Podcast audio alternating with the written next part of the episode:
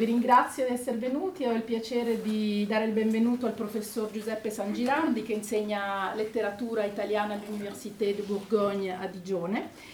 Eh, Giuseppe Sangirardi eh, si è formato a Pisa ed è uno dei più significativi studiosi eh, non soltanto dell'Orlando Furioso ma proprio dell'Ariosto. Il libro che faccio circolare in questo momento infatti è uscito nel 2006 è un libro che ha eh, proposto una, in modo innovativo una, una, lettura della biografia ariostesca e soprattutto ha cercato di rimettere in valore la relazione tra ehm, l'opera eh, e i singoli eh, testi ariosteschi con la biografia del poeta, eh, utilizzando soprattutto eh, strumenti diciamo, dalla critica eh, psicanalitica e anzi propriamente eh, e concretamente dalla psicanalisi, proponendo delle soluzioni affascinanti anche a problemi che, eh, diciamo, su, sui quali i critici si sono eh, a lungo interrogati.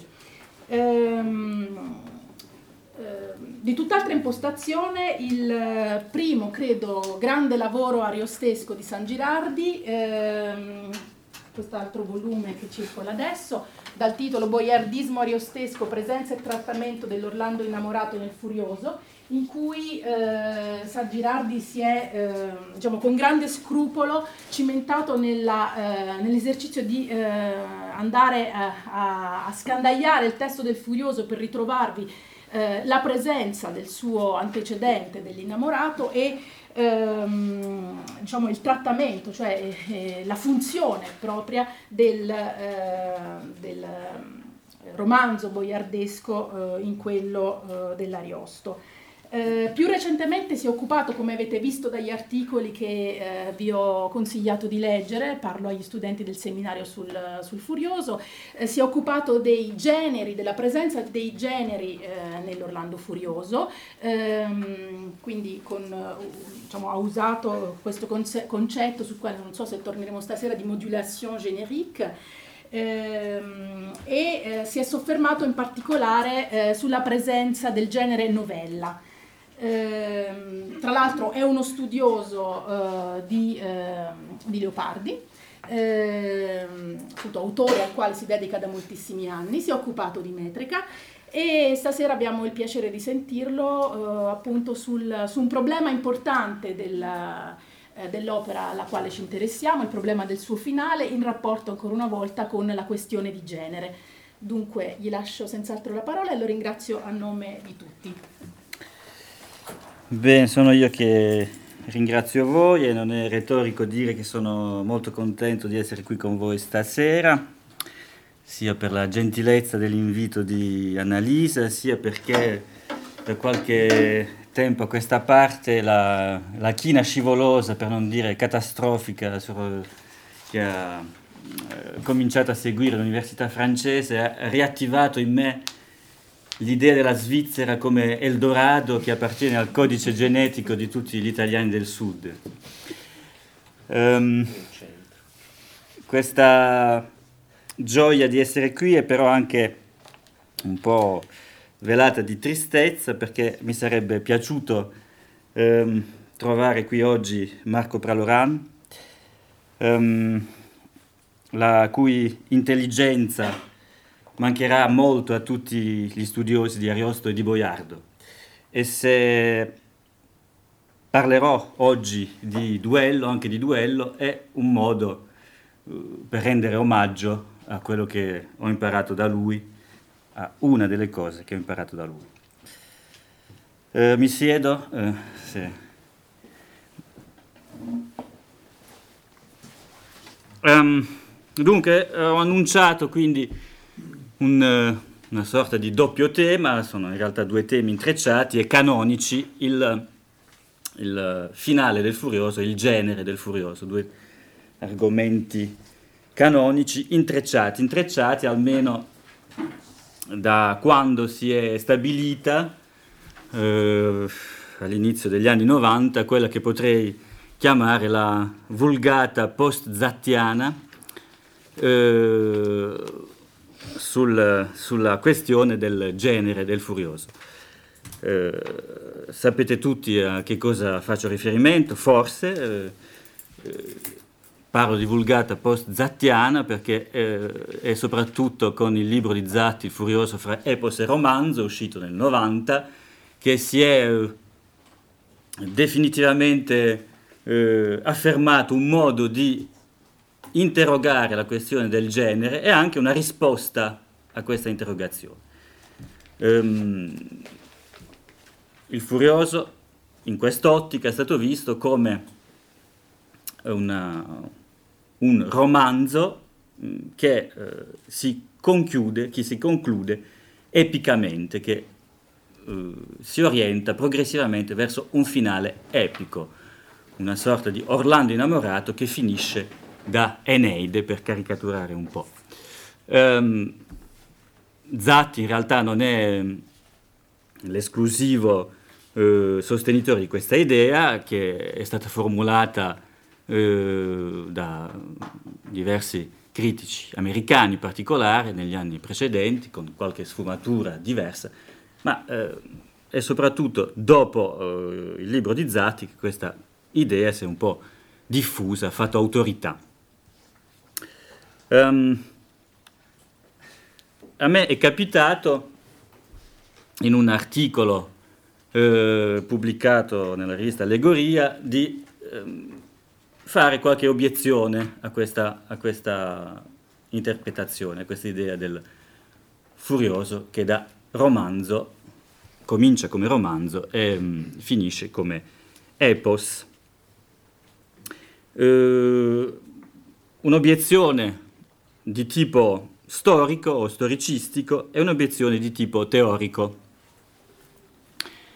Eh, l'obiezione di tipo storico, storicistico, consiste a ehm, mettere in questione la terminologia, la,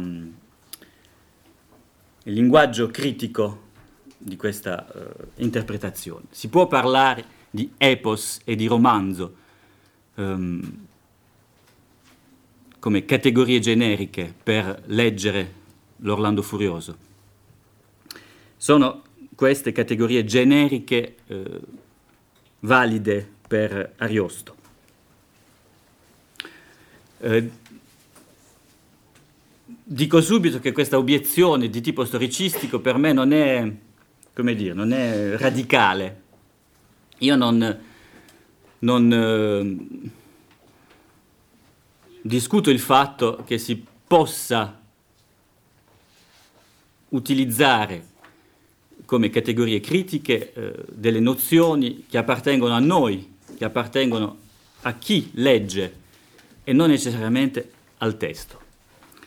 Um, io non, sono, non, sopporto l'integralismo storicista, non, eh, non porrei limiti così, così, restrittivi al compito della critica e soprattutto non sopporto l'integralismo storicista che eh, si preoccupa di, eh, esclusivamente di riportare la lettura del testo alla lettura di ciò che lo circonda.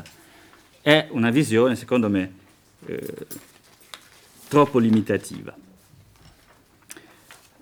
Perciò epos e romanzo possono benissimo essere delle categorie che appartengono al lettore che interroga il testo e che eh, vuole utilizzarle per eh, far parlare, per eh, leggere nel testo qualche cosa che interessa a lui, lettore.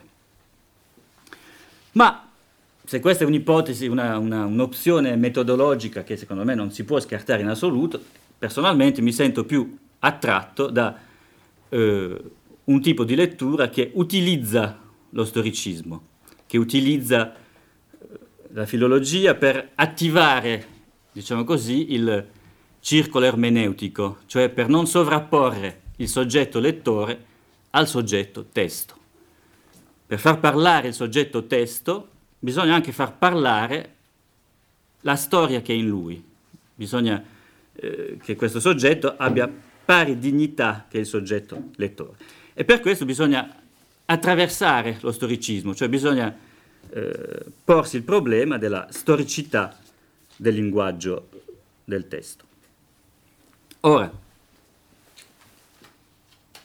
questo, questa precisazione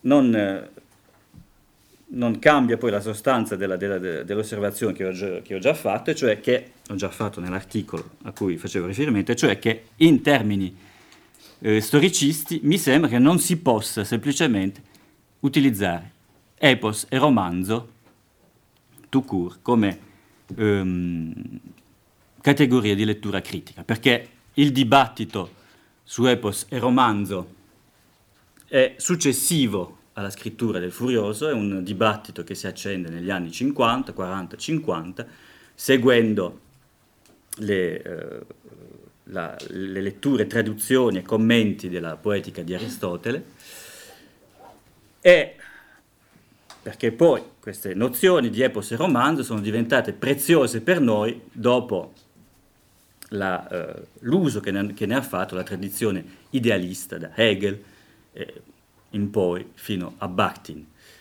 Eh, l'importanza per noi di queste nozioni di epos e romanzo è anche la forza di questa interpretazione. È vero che è una tentazione troppo grande per i lettori di oggi di utilizzare queste categorie se, eh, ed è quasi inevitabile in, in, in alcuni momenti. Epos e romanzo fanno parte del nostro immaginario critico e eh, dobbiamo fare i conti con, con loro. Detto ciò, dobbiamo anche renderci conto di quanto queste nozioni ci appartengano, appartengono a noi e non necessariamente ad Ariosto. E Ariosto dunque non poteva parlare di epos e romanzo, non erano categorie disponibili. Di che cosa parlava? Anche questo l'ho già ricordato, ma non sono il solo ovviamente ad averlo osservato. Di che cosa poteva parlare? In quali termini Ariosto poteva concepire il suo progetto? Nei termini che si riferiscono alla tradizione a lui nota, che non è una tradizione teorica, non c'è dibattito eh, teorico a cui Ariosto si rifaccia, è una tradizione empirica. La sola volta in cui eh, Ariosto definisca la sua opera è nella eh, richiesta di privilegio al Doge di Venezia, privilegio di stampa del 1515, in cui dice che sta scrivendo, anzi ha scritto, un'opera di cose piacevoli e delectabili di armi e amori. Armi e amori non è una espressione casuale è un'espressione che vale definizione generica, perché si riferisce di fatto a una serie di testi precedenti il Furioso, eh, e naturalmente a cominciare dall'Orlando innamorato, il, più evidente, il più, riferimento più evidente, e che fanno un po' famiglia, Orlando innamorato, le sue continuazioni, il Mambriano, anche Pulci sullo sfondo, che fanno famiglia, famiglia alla quale Ariosto indica di appartenere. Non è una teoria, è una affiliazione, per così dire. Um,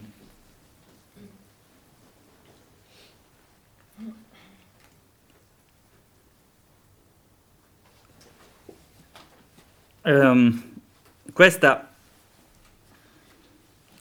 è quindi la obiezione di tipo storico è il senso che più o meno le posso dare. Um, ho detto anche che ho mosso un'obiezione di tipo teorico alla teoria, all'idea um, che il Furioso sia un è un romanzo che diventa epos. L'obiezione di tipo teorico si può eh, riassumere, nei termini, riassumere nei termini seguenti. È legittimo immaginare che un'opera appartenga all'inizio a un genere e alla fine a un altro genere. È una domanda non retorica da parte mia. E, ehm, Una domanda, in ogni caso, che ehm, sollecita una riflessione.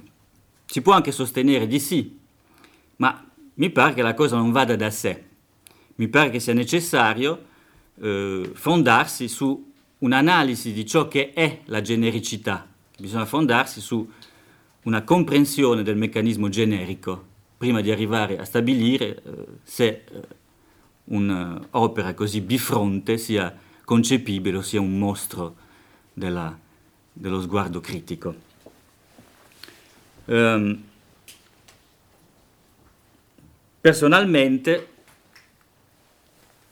um, rifacendomi a un libro che secondo me non ha avuto la fortuna che meritava, di un inglese, Fowler, che si chiama Kinds of Literature, un libro degli anni Ottanta che indaga i meccanismi della genericità, ma in un'ottica tipicamente inglese, cioè eh, teorica ma non troppo, un, di una teoria eh, dire, con fondamenti empirici, Fowler eh, utilizza la nozione di modulazione che ha ricordato eh, poco fa eh, Annalisa. Um, se un genere si eh, definisce come, come propone Fowler, come insieme di tratti generici, come eh, struttura che ehm, comporta un insieme di qualità, di eh, elementi coerenti, ed è ciò che lui chiama il repertorio generico. Il repertorio generico è ciò che ci permette di identificare il genere, l'insieme dei tratti che lo qualificano. Se quindi un, un genere lo, lo, definiamo in rapporto alla presenza di questi tratti generici, eh, l'assorbimento di altri tratti generici, di tratti che appartengono a un altro repertorio generico, è un effetto di modulazione. Così, ad esempio, eh, fare un'ipotesi teorica, mettiamo che eh, un giallo, eh, in un giallo a un certo momento intervenga un, eh, un cavaliere errante. Noi non diremo che l'arrivo improvviso del cavaliere errante in questo giallo ha trasformato il giallo in un eh, romanzo di cavalleria, ma diremo che in quel punto c'è una modulazione cavalleresca, per così dire, del, eh, del genere giallo. E questa idea di modulazione serve a gerarchizzare le forme di interferenza tra generi e a non eh, far precipitare tutto nel calderone dell'ibrido che tanto piace ai postmoderni, in cui qualunque tipo di interferenza eh, è livellato, tutti, tutti, i tipi di interferenze sono livellati, non esiste più gerarchia, non esiste più um, possibilità di uh, stabilire un orientamento uh, fondamentale. Uh, è chiaro che utilizzando questa nozione e dicendo che non possiamo parlare di epos e romanzo per il furioso, il mio discorso non è un discorso antigenerico, lo preciso perché alcuni amici a cui è capitata la sciagura di leggere il mio articolo mi hanno, eh, dire, mi hanno fatto intendere che lo, avevano capito che la mia posizione fosse di ostilità ai generi. Eh, niente affatto. Anzi, eh, è proprio perché a, a, me interessa la genericità e il suo modo di, fun- di funzionare che eh, ho posto queste eh, domande alla, al, alla, alla, lettura del, del, del Furioso. E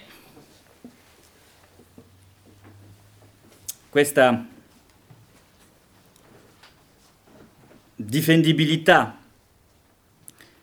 della della domanda generica, eh, mi pare nel caso del, del Furioso non solo di tipo teorico, cioè no, non solo considero legittimo chiedersi qual è il genere Furioso perché è legittimo sempre, ma lo considero legittimo anche storicamente e eh, non è una contraddizione con quanto appena detto.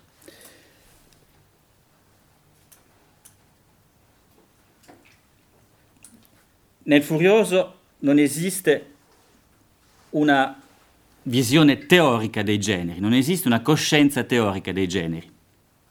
E questo non vuol dire che non esista nessuna forma di coscienza. Uh, nel, nella prima metà del Cinquecento mi sembra di poter dire che si eh, possano eh, individuare tre tipi di coscienza generica, tre gradi. Il grado massimo, che è quello espresso dalla teoria, che è una coscienza generica militante, una coscienza generica eh, con eh, un orientamento legislativo, ed è quella che si afferma negli anni 50. C'è poi un grado intermedio che eh, corrisponde alla rivendicazione generica. E la rivendicazione, diciamo, la forma minima della rivendicazione generica è la scelta di un nome, l'utilizzo di un nome generico. Pensiamo a quello che Ariosto fa nelle commedie. quando presenta al suo pubblico, al pubblico ferrarese nel 1508 la Cassaria, comincia il prologo, nuova commedia va presento, piena di vari giochi che né mai latine né greche lingue recitarono in scena. Nuova commedia. Il primo verso è un verso che esibisce il nome generico e quindi l'identità del genere. Mm, la cosa non, non era scontata. I nomi per i testi teatrali, la definizione dei, dei nomi dei testi teatrali, dei, dei, generi dei testi teatrali era ancora eh, poco definita. E, ad esempio, potremmo ricordare un classico, la Fabula de Cefalo di Niccolò da Correggio nel 1487 che dice non vi do questa già per commedia che in tutto non si osserva il modo loro.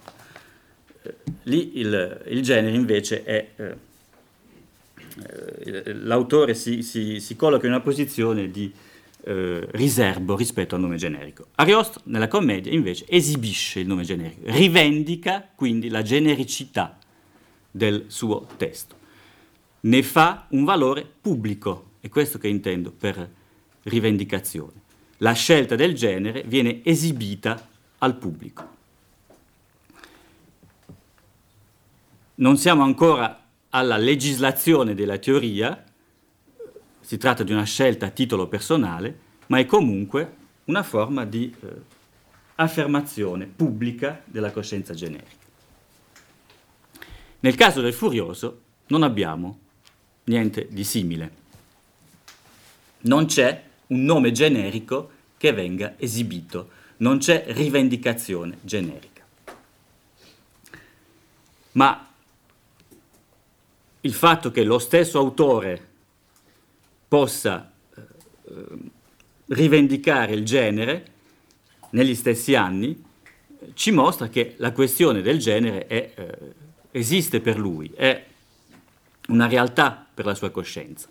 La scelta di non rivendicare è quindi una scelta marcata, significativa. Non viene dall'incoscienza del, della questione del genere, è eh, invece l'espressione di una posizione diversa.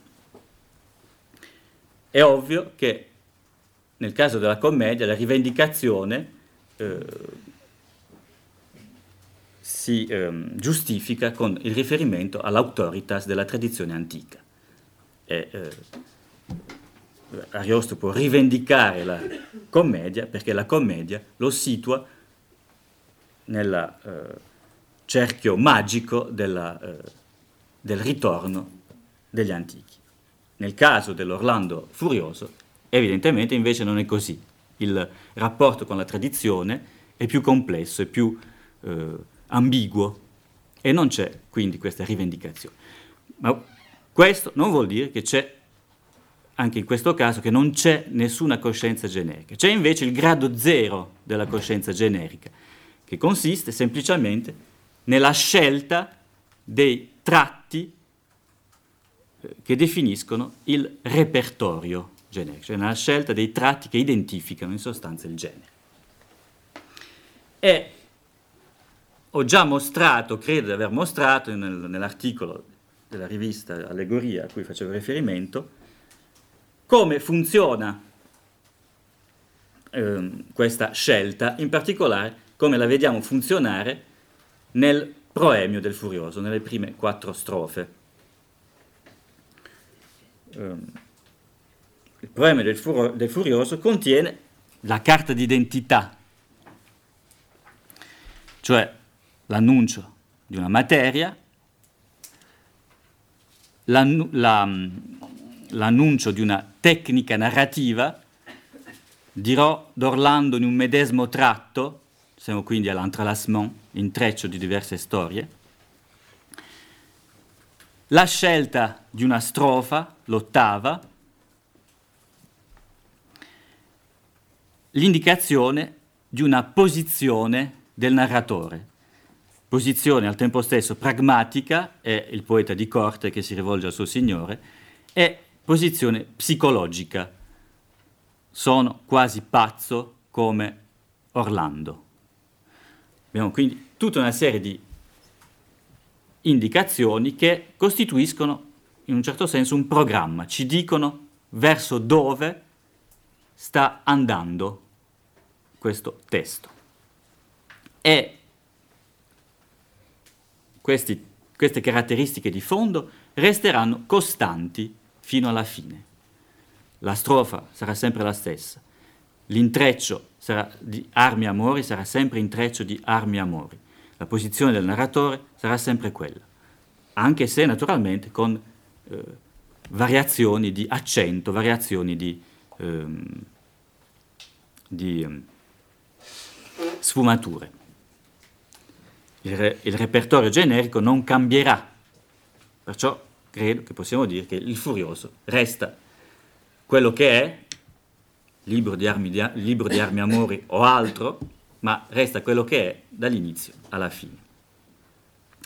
E avevo sottolineato l'importanza di questo programma generico come forma di orientamento della scrittura, paragonando l'incipit del Furioso all'incipit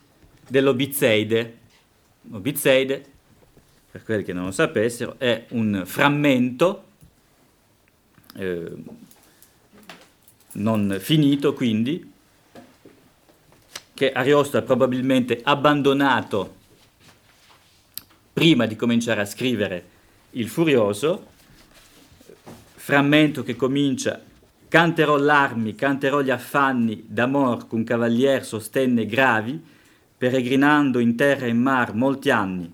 Voi l'usato favor, occhi soavi, date all'impresa, voi che del mio ingegno, occhi miei belli, avete ambe le chiavi.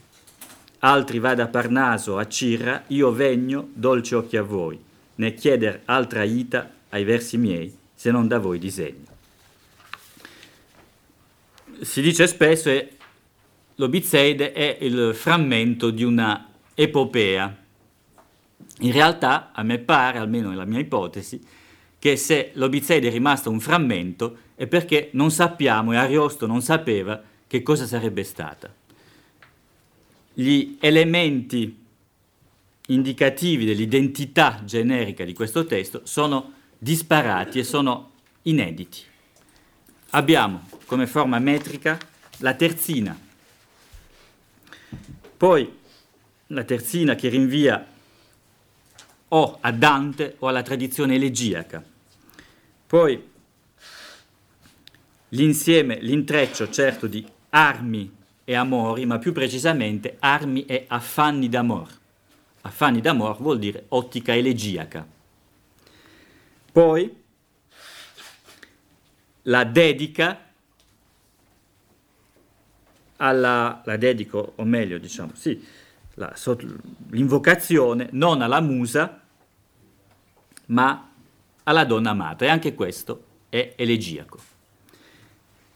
Infine, la storia promessa, quella del cavaliere Obizzo d'Este, eroe della guerra, tre, della guerra tra ehm, Filippo IV il Bello e Edoardo I d'Inghilterra, Obizzo d'Este, eh, la storia di Obizzo d'Este, quindi si annuncia come vicenda di un solo eroe, secondo la eh, direzione che il dibattito aristotelico avrebbe dato più tardi all'epica. L'epica deve essere vicenda di un solo eroe, come era del resto quella dell'Eneide di Virgilio, anche indipendentemente dalle indicazioni di Aristotele.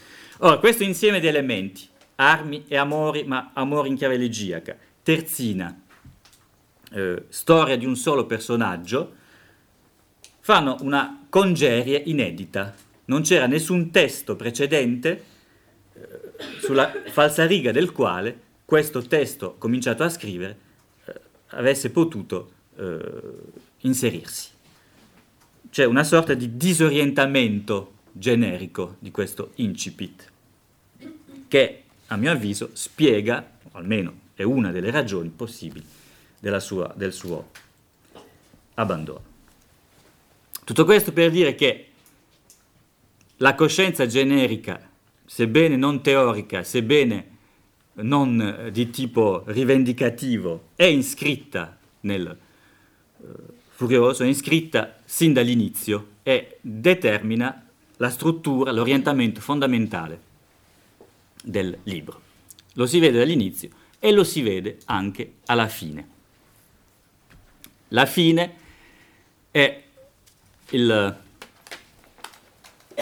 luogo eh, topico per la verifica dei conti della genericità, tale diventata soprattutto appunto nelle interpretazioni che ho citato poco eh, fa. Ora, sulla fine del Furioso c'è stato anche molto recentemente, l'anno scorso, è, è uscito un articolo di Daniel Jevic nella rivista um, Modern Language Quarterly, credo, 2010, che ritorna su questa questione del finale del Furioso e della sua interpretazione per definire il rapporto con epica e romanzo, che ritorna su questa questione e in un certo senso porta acqua al mio mulino perché anche Jevic contesta l'idea che il finale del, del Furioso sia un finale epico. In realtà gli argomenti di um, Jevic sono, non, sono, non sono gli stessi ai quali uh, ho pensato io, non sono, non sono, i miei, sono in, in parte diversi. Ehm, attraverso la discussione di questi argomenti, perciò mi avvio alla lettura del nostro duello finale.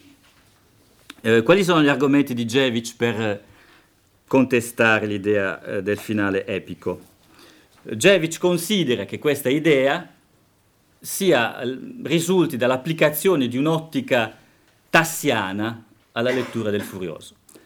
Al tempo di Tasso, dopo il dibattito aristotelico, si è stabilita una gerarchia, l'epica è la sola forma degna, il romanzo è una forma eh, indegna, una sorta di errore, di epica mancata, di eh, epica che non corrisponde al paradigma aristotelico. Quindi c'è una gerarchia e il romanzo è una forma da riscattare.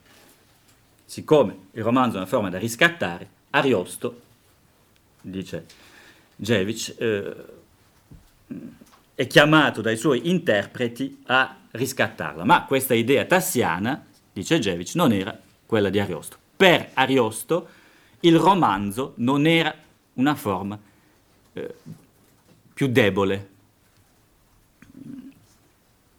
Ariosto non aveva cattiva coscienza, dice lui, quando scriveva il romanzo, non aveva la mauvaise conscience che gli attribuiscono i lettori moderni. Era quindi un genere eh,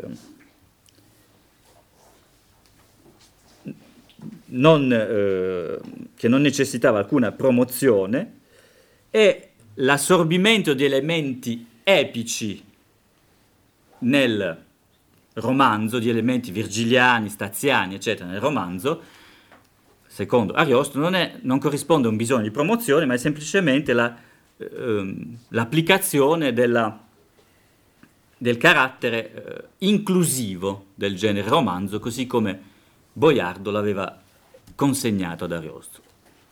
Il romanzo di Boiardo è un romanzo che fagocita altri generi, la novella, il teatro, eccetera. Quindi è un romanzo aperto che è pronto ad accogliere altro materiale, tra, e tra l'altro quello epico, ben inteso. Um, quindi questo è il primo argomento di Jevic. Il secondo argomento di Jevic è che negli ultimi canti, contrariamente a quello che si pensa, a quello che hanno pensato eh, Quint, Zatti eh, e altri, in questa tradizione a cui facevo riferimento prima, non c'è, negli ultimi canti di, del Furioso, non c'è un uh, accrescimento uh, sensibile del uh, tasso di epicità.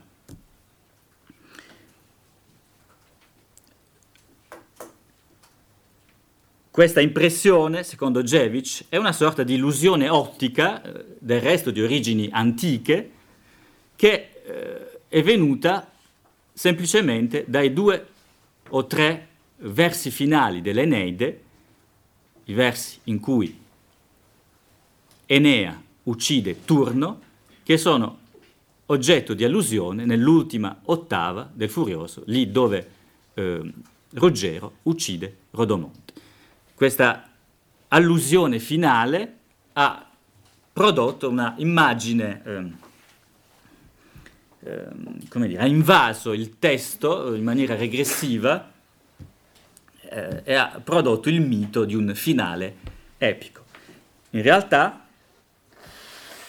secondo Jevic, è vero che negli ultimi canti ci sono tutta una serie di ehm, riecheggiamenti di episodi dell'Eneide, ma ehm, in realtà si tratta di forme di appropriazione del testo epico che non cambiano la natura del romanzo.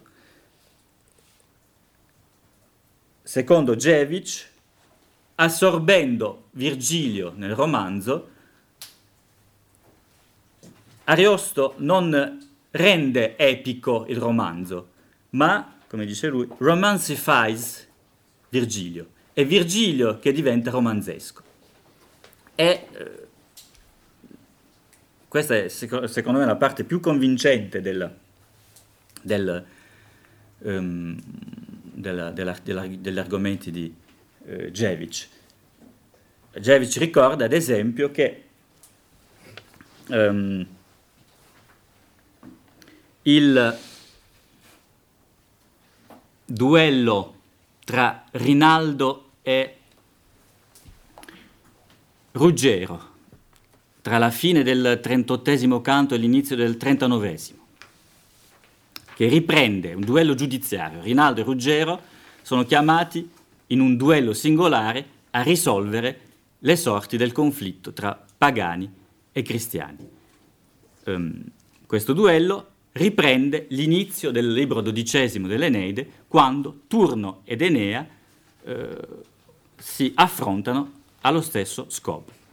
E la ripresa è resa evidente dall'interruzione simile dei due duelli. Nel, nell'Eneide, Giuturna, sorella di Turno, ehm, per salvare Turno, appare sotto le spoglie di un, eh, di un soldato, di, di uno dei rutuli, per interrompere bruscamente il duello. Nel caso del, del Furioso, la maga Melissa interviene a interrompere il duello tra Rinaldo e Ruggero eh, sotto le sembianze di Rodomonte.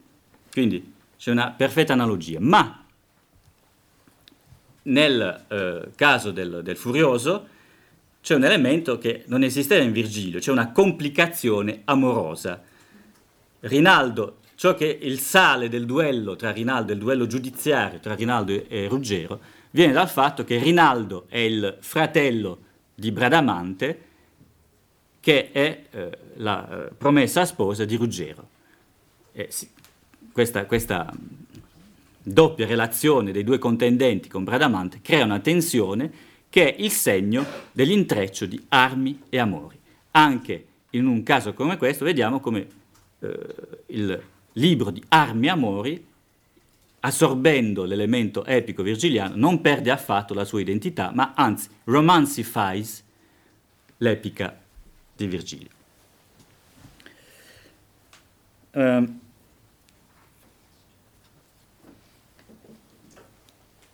queste, questi gli argomenti di Jevic. Uh,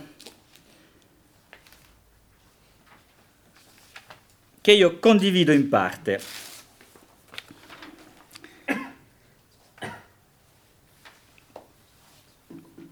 Ci sono due correzioni che vorrei apportare a questi argomenti attraverso la lettura del duello finale. La prima correzione è, riguarda ehm, l'innocenza assoluta che ehm, Jevic attribuisce all'operazione di allusione all'epica. Per innocenza assoluta intendo il fatto che ci sarebbe una sorta di neutralità. Il romanzo e l'epica, nell'ottica di eh, eh, sono sullo stesso piano.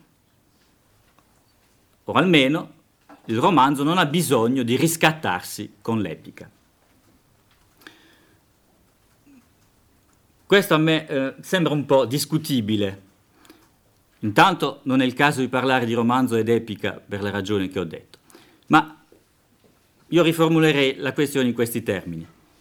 Un libro di armi e amori per Ariosto ha la stessa dignità che Virgilio, ha la stessa vi- dignità eh, di Virgilio, di Stazio, degli, degli autori epici antichi? Non lo credo. E basterebbe ricordare um, un episodio dell'Equitazio, dialogo di Celio Calcagnini, in cui appare Ariosto, amico, Celio Calcagnini, dotto ferrarese, amico, o perlomeno diciamo appartenente, appartenente al milieu di Ariosto, ehm, che rappresenta Ariosto eh, in, nell'atto di scusarsi per eh, perdere il suo tempo con le... Eh, sciocchezze delle, delle storie dei giganti e, della, e della, degli eroi cavallereschi. Nell'ambito umanistico, nella cultura umanistica a cui almeno in parte Ariosto apparteneva, è chiaro che i libri di armi e d'amore sono, eh, non stanno certo alla pari con eh, l'epica, con Virgilio, con Stazio. E quindi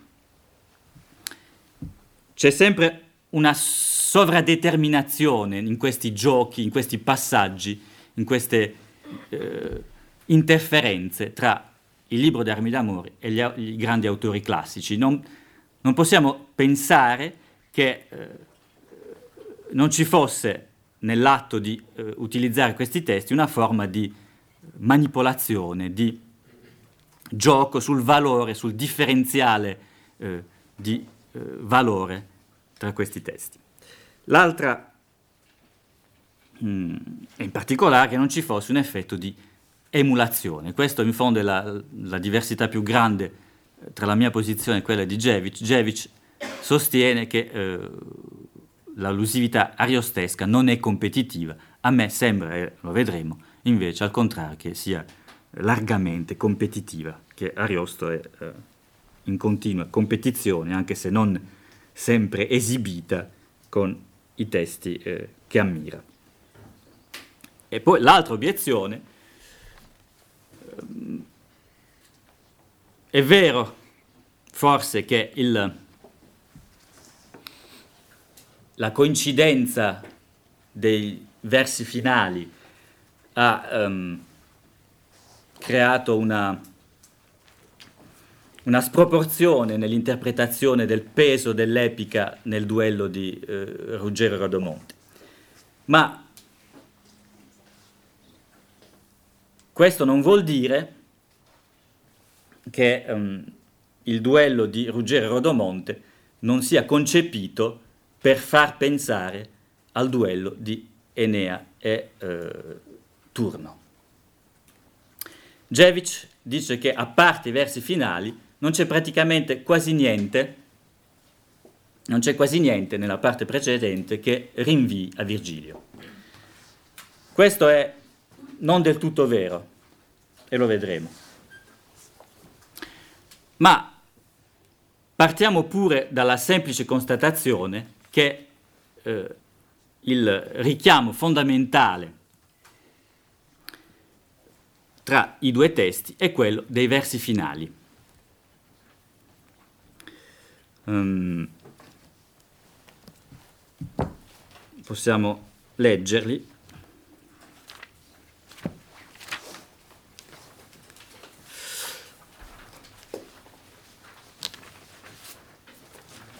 Allora, vi ricordo quali sono i contesti nei due casi. Il duello tra Ruggero e Rodomonte è l'atto, l'episodio finale dell'Orlando Furioso. Un episodio che arriva in un certo senso troppo tardi. Tutto è già stato deciso. Le sorti della guerra sono state decise con il triplice duello di Lampedusa tra i canti 41 e 42. I cristiani hanno vinto la guerra. Uno dei eh, grandi filoni del, del, del libro. Ruggero e Bradamante, dopo varie peripezie, sono arrivati infine al matrimonio e la sequenza che precede l'arrivo di Rodomonte. Ruggero e Bradamante sono sposi. Non c'è quindi più niente da decidere. È a, mom- a questo momento che, mentre si sta festeggiando a corte il, uh, um, il matrimonio di Ruggero, di Ruggero, Bradamante, davvero guastafeste arriva uh, Rodomonte. Rodomonte che era scomparso, che uh, aveva fatto un voto di castità militare dopo aver commesso una serie di sciocchezze, aveva, aveva, si era ritirato dalla lotta, incurante del destino del suo popolo, um, ma eh, fi, scaduto il termine che si era imposto di, a questo ritiro, Rodomonte arriva improvvisamente a, cor- a corte, sfida eh, Ruggero a duello in punto d'onore, cioè accusandolo di fellonia, di tradimento. In effetti Ruggero convertendosi al cristianesimo, ha abbandonato il suo campo e è passato dalla parte di Carlo Magno. Quindi è un duello che non promette conseguenze per lo svolgimento della storia collettiva ed è un duello che fa leva essenzialmente sull'individualismo cavalleresco. Dall'altra parte, invece, il duello di um, Turno e Enea occupa tutto l'ultimo libro dell'Eneide ed è un duello che è destinato invece a risolvere il conflitto tra latini e troiani. Um, alla fine di questo duello si saprà chi ha vinto la guerra. Um, il, il duello è cominciato in una prima fase poi interrotto per la ragione che vi ho detto poco fa, per l'intervento di Giuturna, la sorella di ehm, di turno che vuole salvargli la vita. Ehm, nella mischia che segue la violazione dei patti, nella mischia che segue, Enea è ferito, poi guarito da eh, Venere, sua madre, magicamente. Una volta guarito, Enea ritorna alla battaglia, spaventa eh, i rutuli, produce il suo, il suo ritorno in battaglia, eh, ha come effetto di produrre il suicidio di Amata, la moglie di Latino, la regina dei Latini alleati a, ai quali eh, Turno è alleato, e quindi crea lo scompiglio nel campo, nel campo mh, mm, eh, nemico, nel campo dei, dei Latini.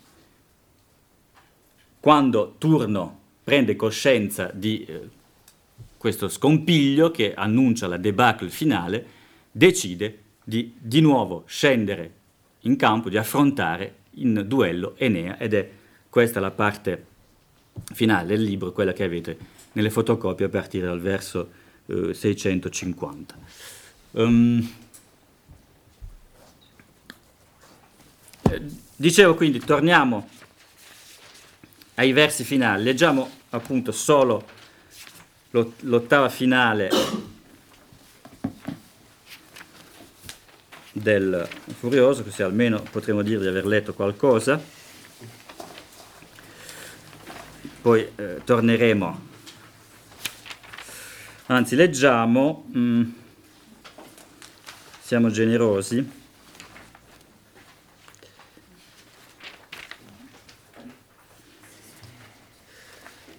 Leggiamo la fase finale della esitazione.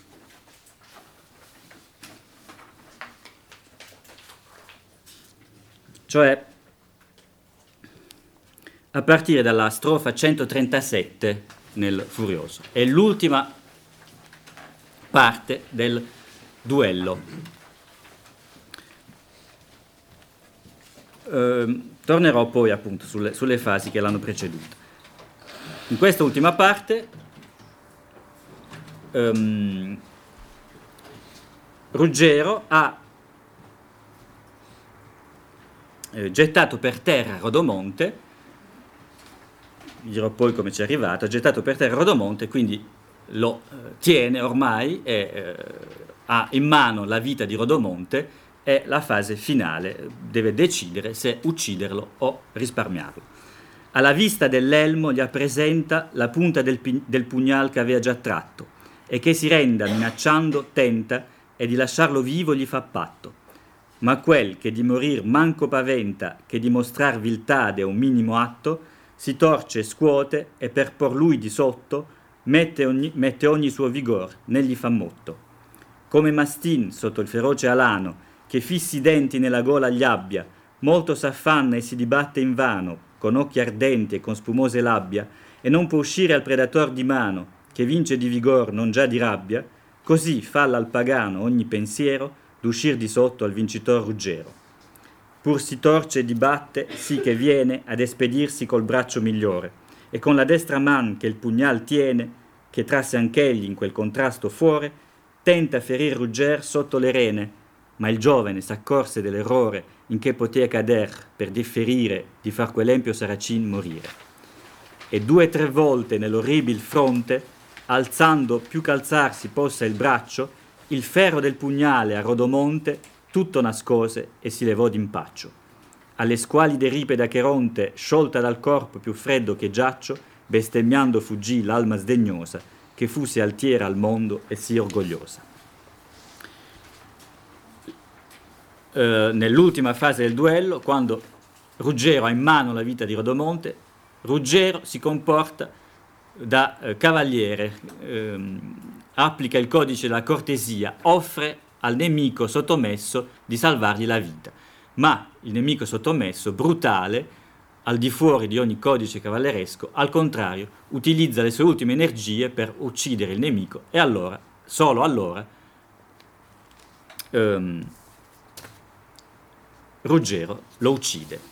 lo uccide e l'ultima immagine è quella dell'anima eh, quasi dannata, anzi non quasi dannata, dannata di Rodomonte che raggiunge l'inferno. Veniamo alla sequenza corrispondente della eh, Eneide. Um, cioè a partire dal verso 930.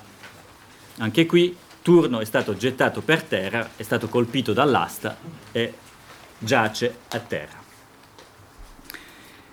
Egli da terra supplice, prote- leggo il testo italiano, non me ne vorrete se non leggo il latino, egli da terra supplice, protendendo lo sguardo e la destra implorante, l'ho meritato, disse, non me ne dolgo, profitta della tua fortuna, tuttavia se il pensiero d'un padre infelice ti tocchi, prego, anche tu avesti un padre, Anchise, pietà della vecchiaia di Dauno, e rendi me, o se vuoi, le membra prive, le membra, le membra prive di vita ai miei. Hai vinto, e gli ausoni mi videro sconfitto tendere le mani, ora la vigna è tua sposa, non procedere oltre con gli odi. Ristette, fiero nell'armi Enea, volgendo gli occhi e trattenne la destra.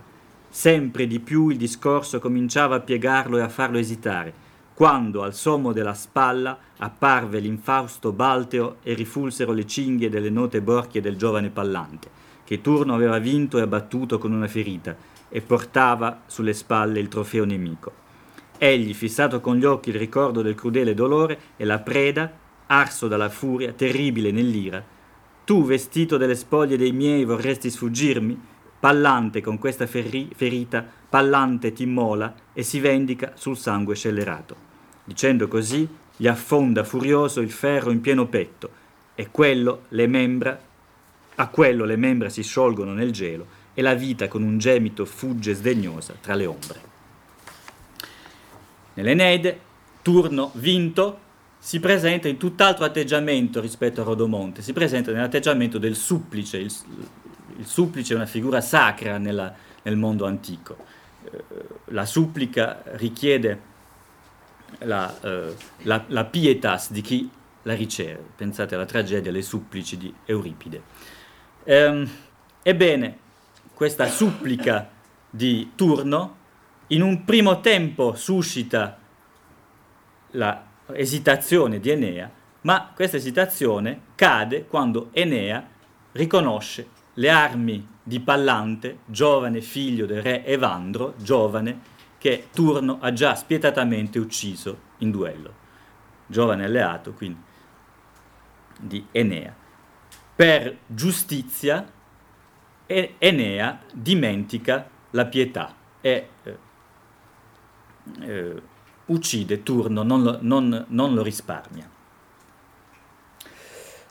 Bene, dicevamo, anche se fosse vero, come non è vero, che la, il cortocircuito tra il finale del, dell'Eneide e il finale del Furioso si basa solo su questa analogia, questa analogia la dobbiamo come dire, apprezzare in tutta la sua straordinaria eh, potenza. È, um, è un'analogia esplosiva, perché non si tratta solo di una coincidenza banale di, un, di una sequenza minima di versi o di, eh, di narrazioni. Si tratta della scelta di collocare la morte in duello del nemico per eccellenza esattamente nel punto finale dell'opera. Evidentemente non è poco.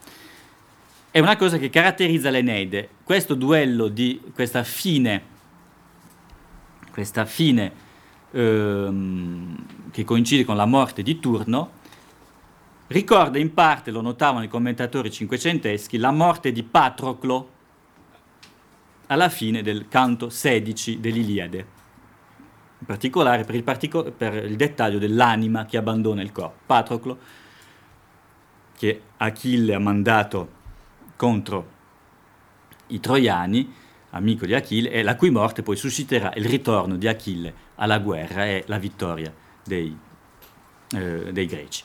Eh, ma quello era solo il sedicesimo canto, non era la conclusione delle, de, dell'Iliade. L'Iliade poi si concluderà con i funerali di Ettore, ben in, in, in ben altro modo. Questa scelta caratterizza l'Eneide, questa scelta così eh, significativa, così eh, densa, caratterizza l'Eneide e Ariosto se l'appropria.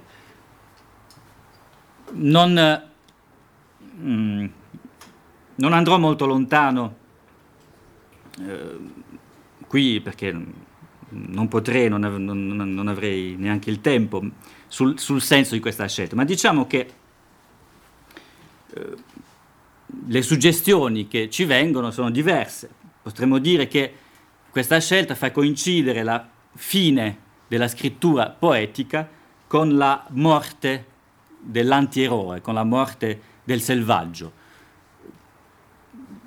sigillando una sorta di eh, missione civilizzatrice per la scrittura.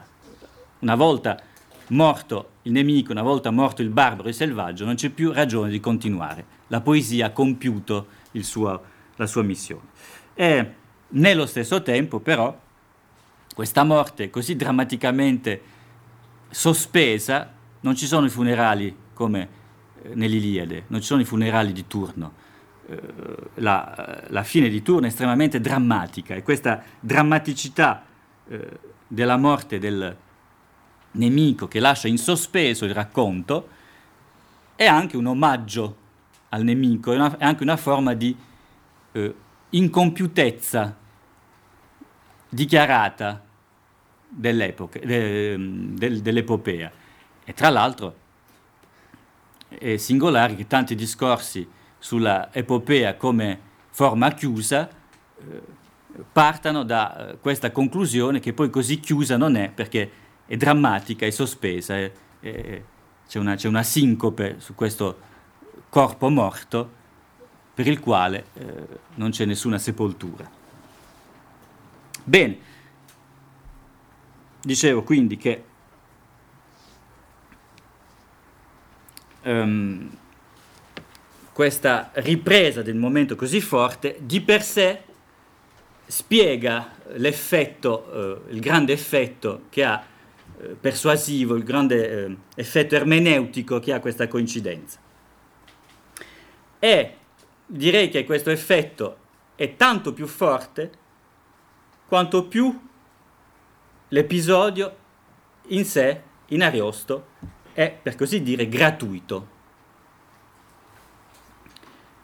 Jevic eh, propone come uno degli argomenti della debolezza di questo rinvio il fatto appunto che eh, il duello tra Ruggero e Rodomonte, a differenza di quello tra ehm, Enea e, e, e Turno, non serve a granché. Ma proprio il fatto che questo duello non serve a granché sovradetermina la scelta di Ariosto di utilizzarlo, di scriverlo.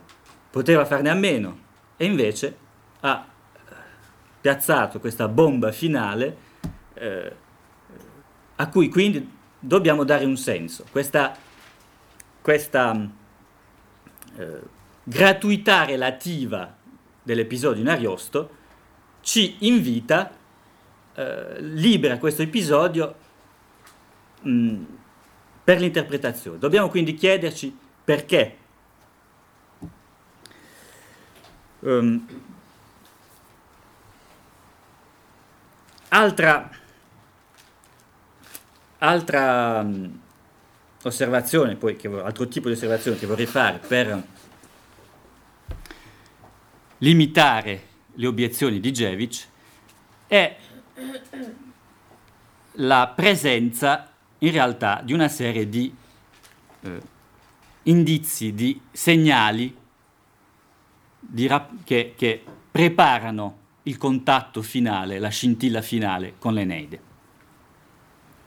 Segnali forse non, non tutti evidenti, ma comunque importanti. Eh, qui avevo previsto di leggere per intero il duello, ma credo che eh, mi limiterò a delle osservazioni eh, più, più eh, sintetiche. Quali sono queste, ehm, questi segnali, questi indizi che preparano la scintilla finale?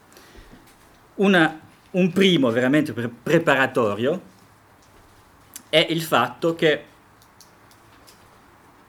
c'è stato già quel duello di cui parlavo prima, Rinaldo e Ruggero, Rinaldo contro Ruggero per decidere le sorti della guerra, che faceva eco alla prima parte del duello di Turno e Enea.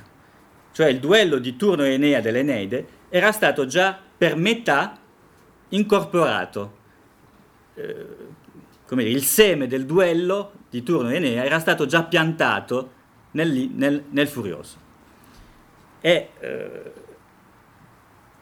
la cosa è tanto più significativa in quanto in, nella ripresa del, della prima parte del duello interveniva già Rodomonte.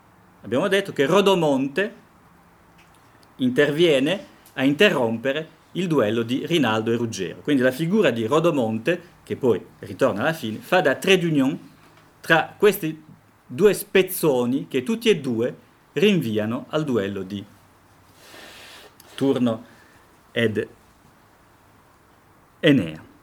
Ma poi soprattutto le coincidenze sono diverse, le corrispondenze, i segnali sono diversi se andiamo ad analizzare la struttura dei due duelli. Tutti e due i duelli contengono una fase preliminare, un corpo e un finale. Il finale è quello che abbiamo appena letto, con l'esitazione, quello in cui esplode l'analogia. Uh, la fase preliminare nel Furioso è, in tutti e due i casi, è la sfida, la sfida che l'uno lancia all'altro. E in tutti e due i casi questa sfida suscita l'immediata accettazione dell'avversario. Nel Furioso Rodomonte sfida Ruggero, nel, nell'Enede um, Turno vuol battersi con Enea. Um, notiamo che in questa fase di preliminari c'è un elemento già nel Furioso che è un elemento stilistico ma importante che rinvia a Virgilio è la similitudine della strofa 111 Donne e donzelle con pallida faccia, timide a guisa di columbe stanno, che da granosi paschi ai nidi caccia, rabbia dei venti che fremendo vanno, con tuoni e lampi e il nero aer minaccia, grandine e pioggia e ai campi strage e danno. Timide stanno per rugger che male, a quel fiero pagan lor pare uguale. Le donne che assistono al duello sono come colombe eh, spaventate, così come erano Ecuba e le figlie nel secondo libro dell'Eneide, è indicato nei commenti, versi 515-16, quando Pirro, figlio di Achille, penetra nel palazzo di Priamo e minaccia Priamo e poi ucciderà Priamo. C'è quindi un rinvio inter- allusivo all'Eneide in questa fase, è un rinvio in regime competitivo, perché la piccola similitudine di eh, Virgilio si espande, diventa, è amplificata in un gesto tipico di competizione stilistica. C'è quindi una prima imbeccata, una prima esca di questa sfida a Virgilio. Sempre in questa zona del duello notiamo un elemento importante. Tra le donne e le donzelle all'ottava 113 c'è Bradamante.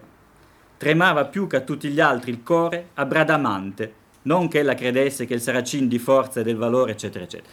Tra gli spettatori preoccupati c'è Bradamante e Bradamante avrà un ruolo importante perché più tardi Ruggero, guardando Bradamante, preoccupata nella um, strofa eh, 124, credo, eh, 125, pardon, Ruggero, guardando Bradamante preoccupata, si riscuoterà, comincerà la riscossa, comincerà la fase finale del duello in cui inesorabilmente Ruggero vince.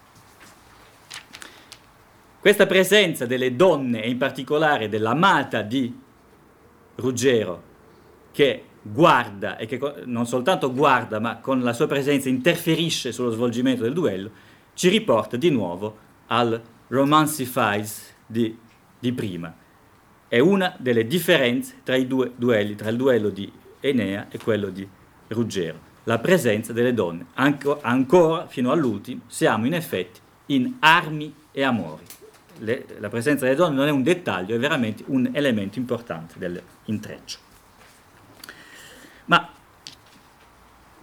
eh, appunto stavamo elencando soprattutto i contatti, quindi similitudine che rinvia a Virgilio. Poi, dopo i preliminari, comincia il duello vero e proprio con le lance che sono scagliate, nell'Enede si fa molto in fretta, e um, alle, allo scaglio delle lance, alla, alla, ai colpi di lancia, segue uh, il duello con le spade.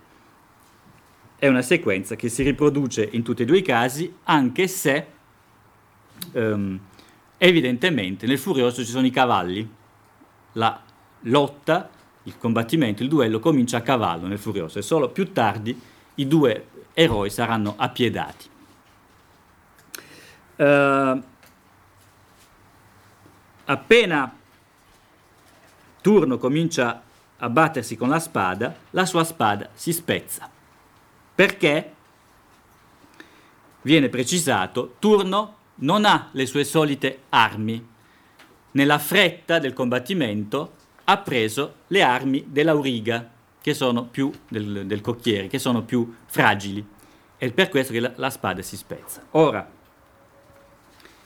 in, nel duello di eh, Ruggero e Rodomonte, qualcosa del genere capita a Rodomonte. Rodomonte um,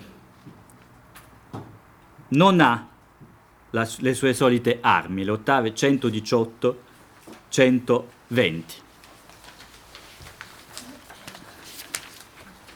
Non ha le sue solite armi perché le ha lasciate appese al, um, tempio, eh, al, al, sepolcro, al monumento sepolcrale di Isabelle Zerbino, lì dove ha fatto voto di non, di non combattere più. Non ha le sue solite armi e quindi in un primo tempo la sua corazza più fragile lascia penetrare la spada eh, dell'avversario e poi in un secondo tempo, eh, ottava 123, eh, la spada si spezza.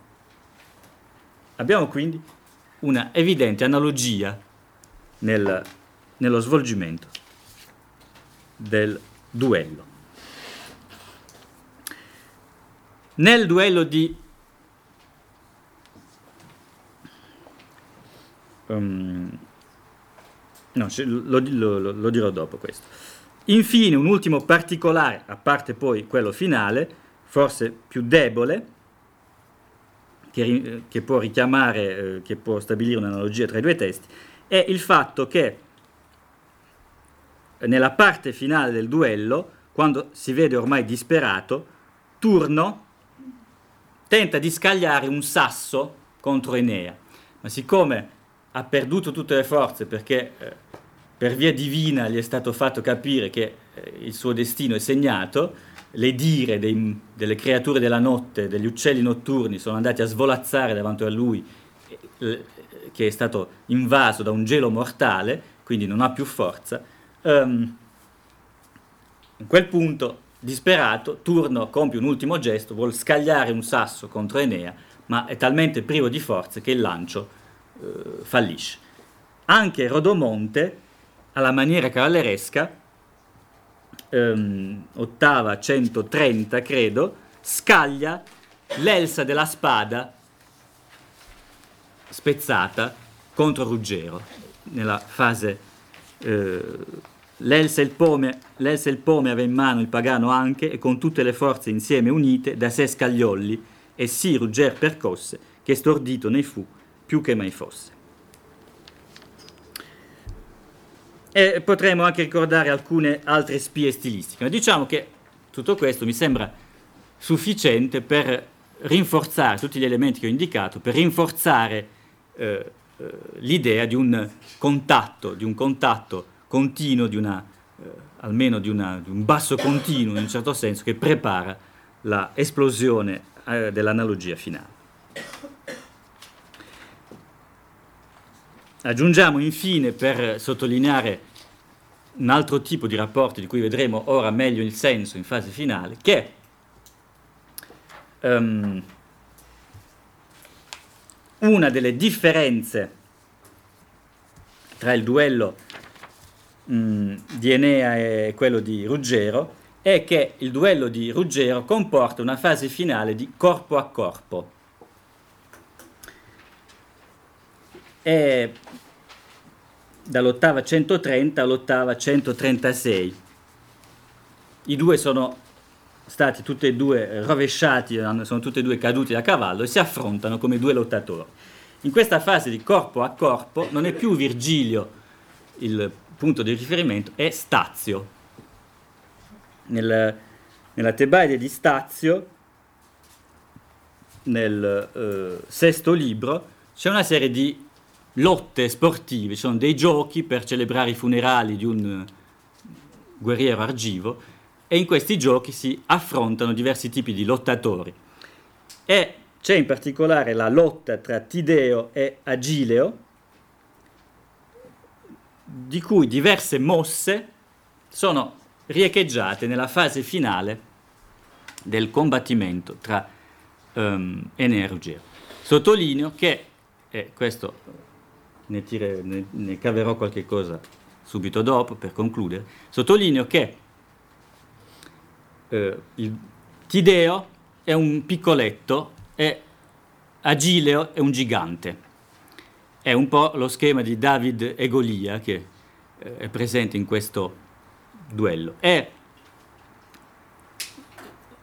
Agileo è però un gigante molle e il duello si conclude con il trionfo del, eh, del piccoletto del, eh, del, contro questa contro questo gigante che eh, soccombe. Um, teniamo conto che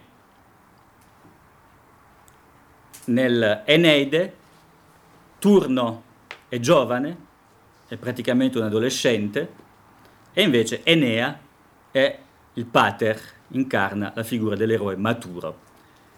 Il pater nell'Eneide vince contro il giovane. In Stazio è il piccoletto, figura del giovane, del resto subito prima c'è un duello in cui il giovane vince contro il, contro il, il più adulto, che vince. In Ariosto Ruggero è il guerriero giovane che vince il gigantesco Rodomonte, il, Rodomonte che incarna appunto il guerriero. Eh, il, il gigante eh, Golia contro David. Uh, tiriamo le somme.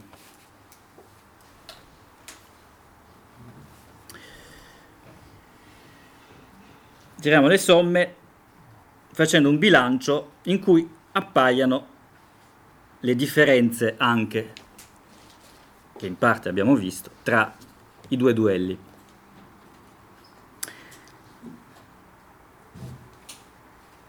Abbiamo visto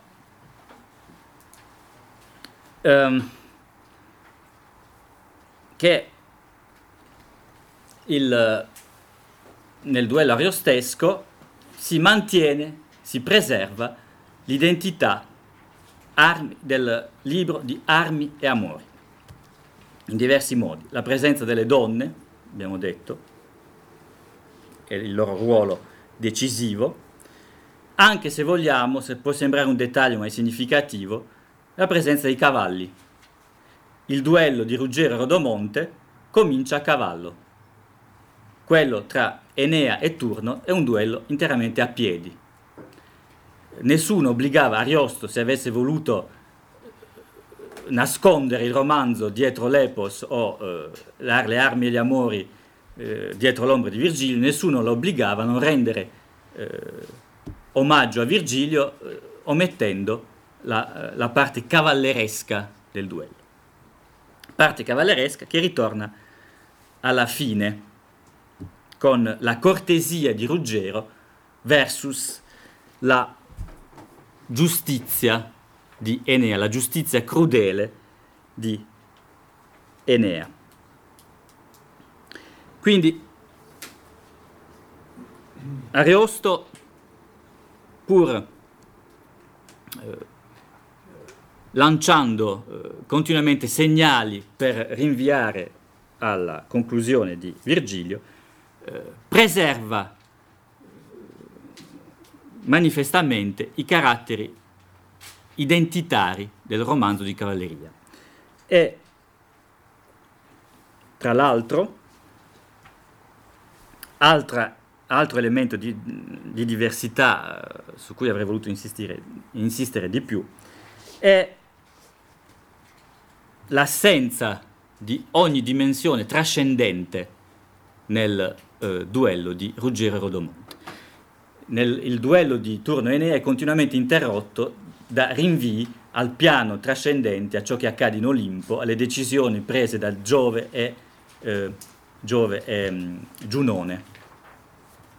Anzi, in realtà ci sono tre dimensioni nel, nel duello dell'Eneide. Quella umana, quella naturale, attraverso continui riferi- continue similitudini naturalistiche, l'uomo è situato nello spazio più grande della natura, e quella religiosa, trascendente. La natura è situata nello spazio ancora più grande del, eh, del, del, del trascendente. Appunto. Nel furioso tutto si riduce al livello del duello, tutto è, eh, si svolge sul piano umano del duello tra Enea e eh, Ruggero, fino al corpo a corpo che eh, come dire, utilizza il piano americano, lì dove um, in Virgilio abbiamo per lunghi tratti dei campi lunghi con i due personaggi che si rincorrono eh, sul campo di battaglia. Infine c'è una sorta di eh, correzione, adattamento etico, alla fine abbiamo visto la proposizione dell'ideale cavalleresco contro la, l'idea di giustizia eh, del, del, del, mondo antico, giustizia che comporta crudeltà, che comporta eh, assenza di clemenza. Inoltre l'immagine eh, diabolica del nemico che appare alla fine non è nel Furioso, non è la stessa, è la stessa immagine del nemico eh, che abbiamo nel, nell'Eneide, a cui è reso omaggio, un nemico che resta eroico che non è interamente eh, barbaro, il che eh, ci suggerisce che appunto il classicismo dell'Eneide non, è, eh, non corrisponde del tutto all'ottica di Ariosto. Ora, tutto questo si può concepire come l'espressione di una sfida a Virgilio, di una sfida finale a Virgilio.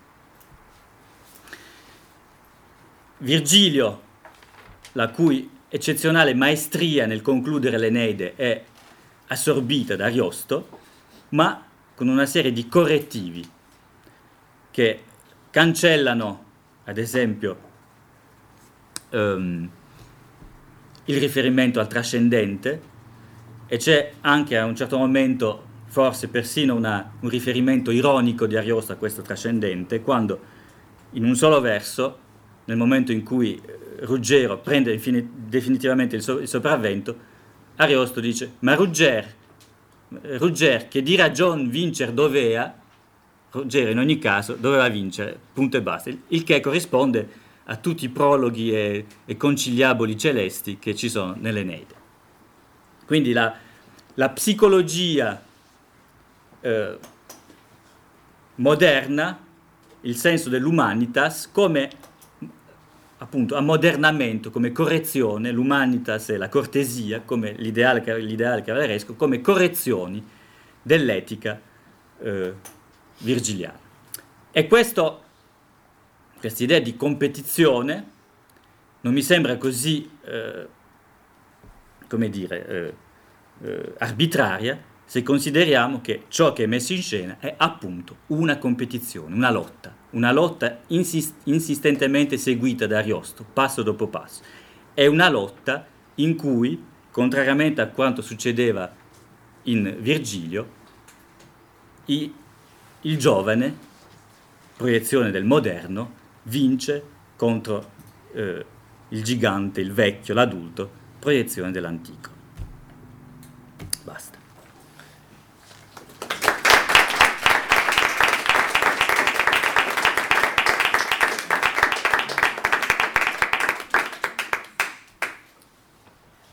Allora ringraziamo molto Giuseppe San Girardi per questo interessantissimo approfondimento su una questione delicata e dibattuta del, eh, del, del capolavoro ariostesco. Vorrei vedere se c'è tempo di ricevere qualche domanda da parte degli studenti. Mi, mi limito a dire che quale che sia stata la reazione all'articolo di cui parlavi all'inizio sul genere del furioso, mi sembra che ci sia stata un'inversione di tendenza chiara rispetto a questa che hai chiamato vulgata zattiana, perché anche Casadei proprio nel 2011 in un articolo sul finale La poetica del furioso ritorna sulla, ehm, diciamo, sulla dialettica tra racconto romanzesco e eh, chiusa, chiusa epica, proprio per notare che diciamo, tutto, tutto, sommato non si tratta di una eh, acquisizione dei valori dell'epica, ma piuttosto di dare una, una fine al, eh, al, al, continuo diciamo, eh, proliferare della, della, narrazione romanzesca. Io avrei una domanda da farti relativamente alla, eh, al destino di morte, che, cioè, quindi, che non rientra precisamente nella eh, lettura dei passi che leggevi. Ma vedo che pericolosamente gli studenti stanno partendo, quindi la, lascio subito la parola per vedere se hanno, se hanno loro qualche, qualche curiosità, qualche domanda. Eh, io non sono sicuro di aver capito il discorso sul piano di trascendenza eh, nell'Eneide in rapporto invece alla non trascendenza nel, nell'Orlando. Le divinità trascendono il combattimento o la natura? Non ho capito bene. Eh, Nel, le, le, lo svolgimento del, del, duello tra Turno e Enea è accompagnato da una serie di um, digressioni, una in particolare, in cui eh, Giove e Giunone in Olimpo decidono quello che eh, decidono di dare una svolta, decidono di orientare il corso del duello. E in particolare nel momento in cui um, Giuturna è intervenuta per... Uh, è andata a cercare la spada, la sua vera spada, per darla a turno in modo che si riprenda, in modo che eh, riprenda il combattimento con eh, più chance di successo, a quel punto Giove interviene in Olimpo e dice a Giunone basta, mi sono seccato i tuoi interventi, hai capito bene che, questo, che Enea appunto deve vincere, che è destinato a, alla vittoria, quindi non intervenire più in, in favore di, di, di, turno, ritirati e dopo questo ritiro il duello volge alla, alla, fine con la sconfitta. In questo senso è sul piano dell'Olimpo che eh, si decide ciò che accade sul piano, sul piano terreno. In, non so se sono stato più chiaro. Evidentemente in Ariosto questo non c'è, cioè sorti, o, o possiamo dire che resta implicito perlomeno, è vero che eh, c'è un'idea di provvidenza che guida, ma nello, nella, nel racconto del duello non, non, è, non, non è presente.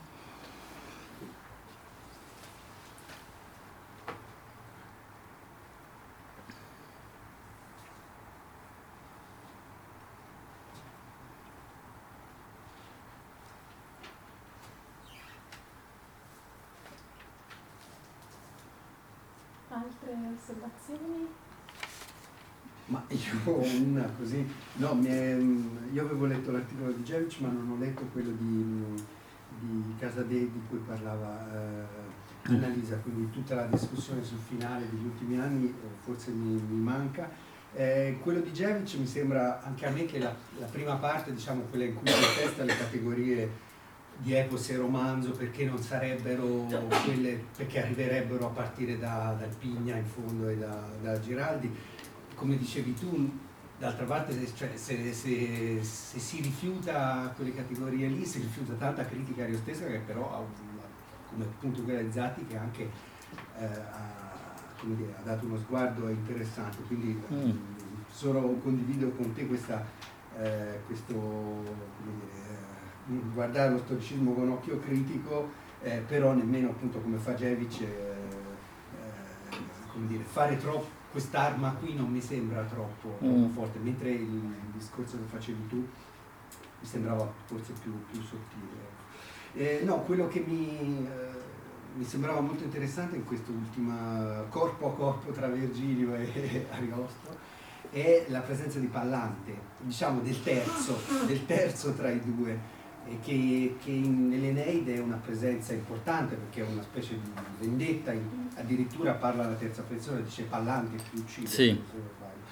E qui questo terzo non c'è, eh, ci sono le donne, come tu ricordavi, sì. che fino alla fine restano fino in fondo, Bradamante resta, addirittura lei si domanda, quasi vorrebbe prendere il ruolo di Ruggero a un certo punto.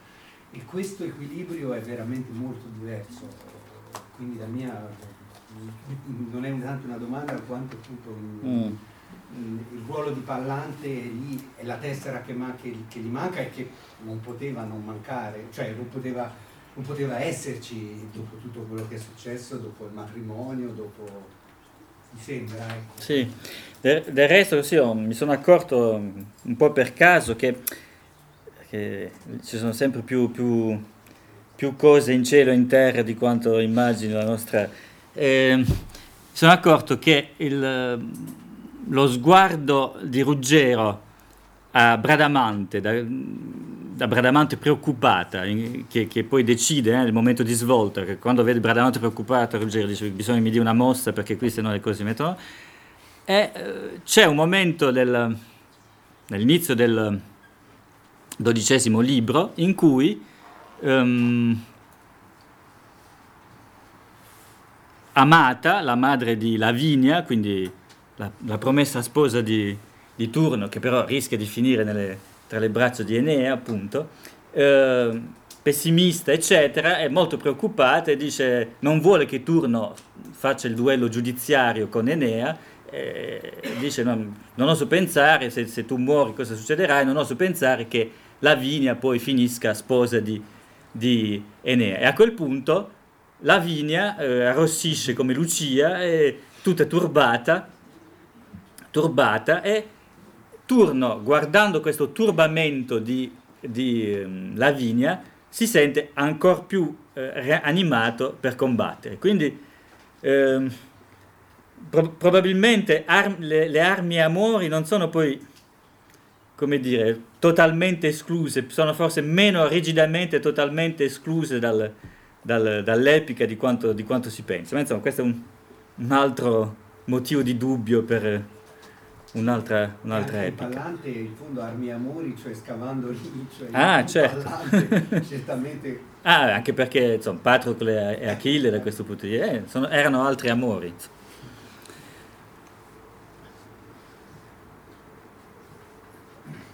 Chiedo una cosa, cioè è possibile isolare così tanto nella valutazione del tasso di epicità di Ariosto? È possibile isolare così tanto l'episodio finale? Cioè, l'episodio finale è molto significativo per le ragioni che tu hai detto, anche appunto quello che si diceva, la, la gratuità del fatto che venga attaccato, quindi forse per rappresentare una marca epica in una posizione strategica questo in mancanza di definizioni di poetica ancora diciamo mature, cioè già mature, eh, è uno di quei tratti, cose analoghe avvengono nella lirica nel Cinquecento, secondo quanto aveva indicato Gorni, Cioè, all'inizio e alla fine si fa vedere un po' come, come, funziona dal punto di vista del genere, cioè si mettono delle marche di genere più evidenti. Ecco, però eh, l'epicità di Ariosto è disseminata e con episodi, con riprese molto consistenti, cioè l'epicità su base virgiliana. Cioè, c'è una vera e propria eh, galleria di personaggi ariosteschi che sono tutti ricalcati su personaggi virgiliani. Allora, al di là eh, di questo episodio finale più significativo, ma sembra porsi per Ariosto, per le armi di Ariosto, sembra porsi un problema di invenzio. Cioè, eh, com'è che io mi invento questi episodi eh, bellici? Eh, Ariosto, adesso non, so dare una percentuale, anche perché ecco, non so se ci sono degli studi recenti che hanno studiato queste cose nel loro insieme. Per vedere un po' delle tabelle d'insieme ancora, farti commenti naturalmente, bisogna risalire credo ancora agli studi di Romizzi che metteva insieme sistematicamente un po' i personaggi con le corrispondenze. È, è una galleria appunto impressionante. Cioè, questo episodio qui è possibile effettivamente isolarlo da tutti quei casi di riprese di eh, controfigure virgiliane sulle quali il personaggio, l'episodio, la dinamica viene costruita. Cioè, ecco, poi dopodiché si torna al problema.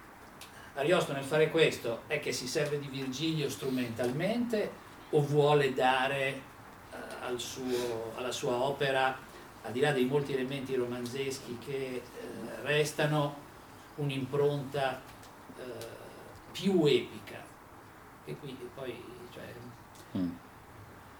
forse noi continuiamo a ragionare, cioè nel confronto tra, tra Ariosto e Virgilio, continuiamo a ragionare anche dimettendo la prospettiva epos romanzo, che effettivamente è posteriore, eh, però continuiamo a pensare a un'epica che debba essere un'epica fedele.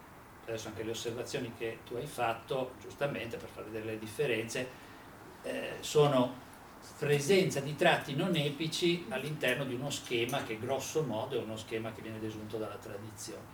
Però quanto Ariosto poteva tenere nella sua idea di epicità ad una coerenza del tutto dal punto di vista della ripresa del genere, quanto invece poteva accettare come fatto normale un'epicità mista, ma non meno epica, considerando appunto questa ampiezza dei riferimenti a Virgilio disseminati.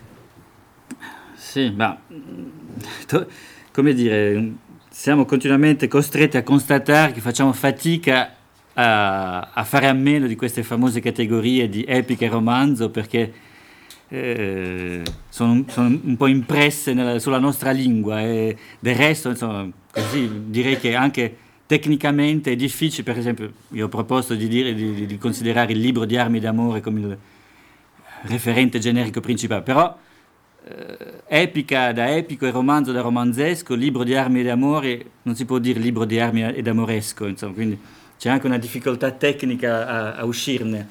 Eh, io però, come, cioè, indubbio, eh, è certamente vero che il, l'episodio finale poi va visto su, su, in coerenza con un insieme di, di, di eh, riferimenti, eccetera, cioè, questo non c'è dubbio, ed è del resto una delle ragioni per cui secondo me non si può eh, troppo insistere sulla conversione epica finale, perché allora ci sarebbe conversione epica anche nel quattordicesimo canto, quando dopo aver raccontato delle, delle cose. Ma soprattutto, secondo me, penso che, al di là del, del, della, della, della, problematicità della nozione, dell'utilità della nozione, eh, credo che si debba considerare il, questo, questo riferimento virgiliano finale, non tanto una marca epica, ma eh, una marca virgiliana, cioè la questione non è arrivo all'epica, ma io sono Virgilio, Virgilio c'est moi, perché se eh, gli elementi di, che continuano a rinviare, abbiamo visto, al cavalleresco, al, al, alle, all'amore, eccetera, sono tutti lì. E, eh, non c'è una conversione totale, o per, come dire, sì, vabbè, possiamo col bilancino dire che qui ci sono 30 grammi più di... ma nell'insieme l'identità, l'identità del, del, del, libro non cambia. Insomma. C'è invece un, un, un tre, una, una, una, fortissima, un fortissimo eh, proiezione di, di, di, un'immagine virgiliana, però è Virgilio, insomma, è Virgilio ed è Virgilio perché Ariosto appunto vuole, vuole eh, competere, competere, con lui. Insomma. Almeno questo è il mio, il mio punto di vista.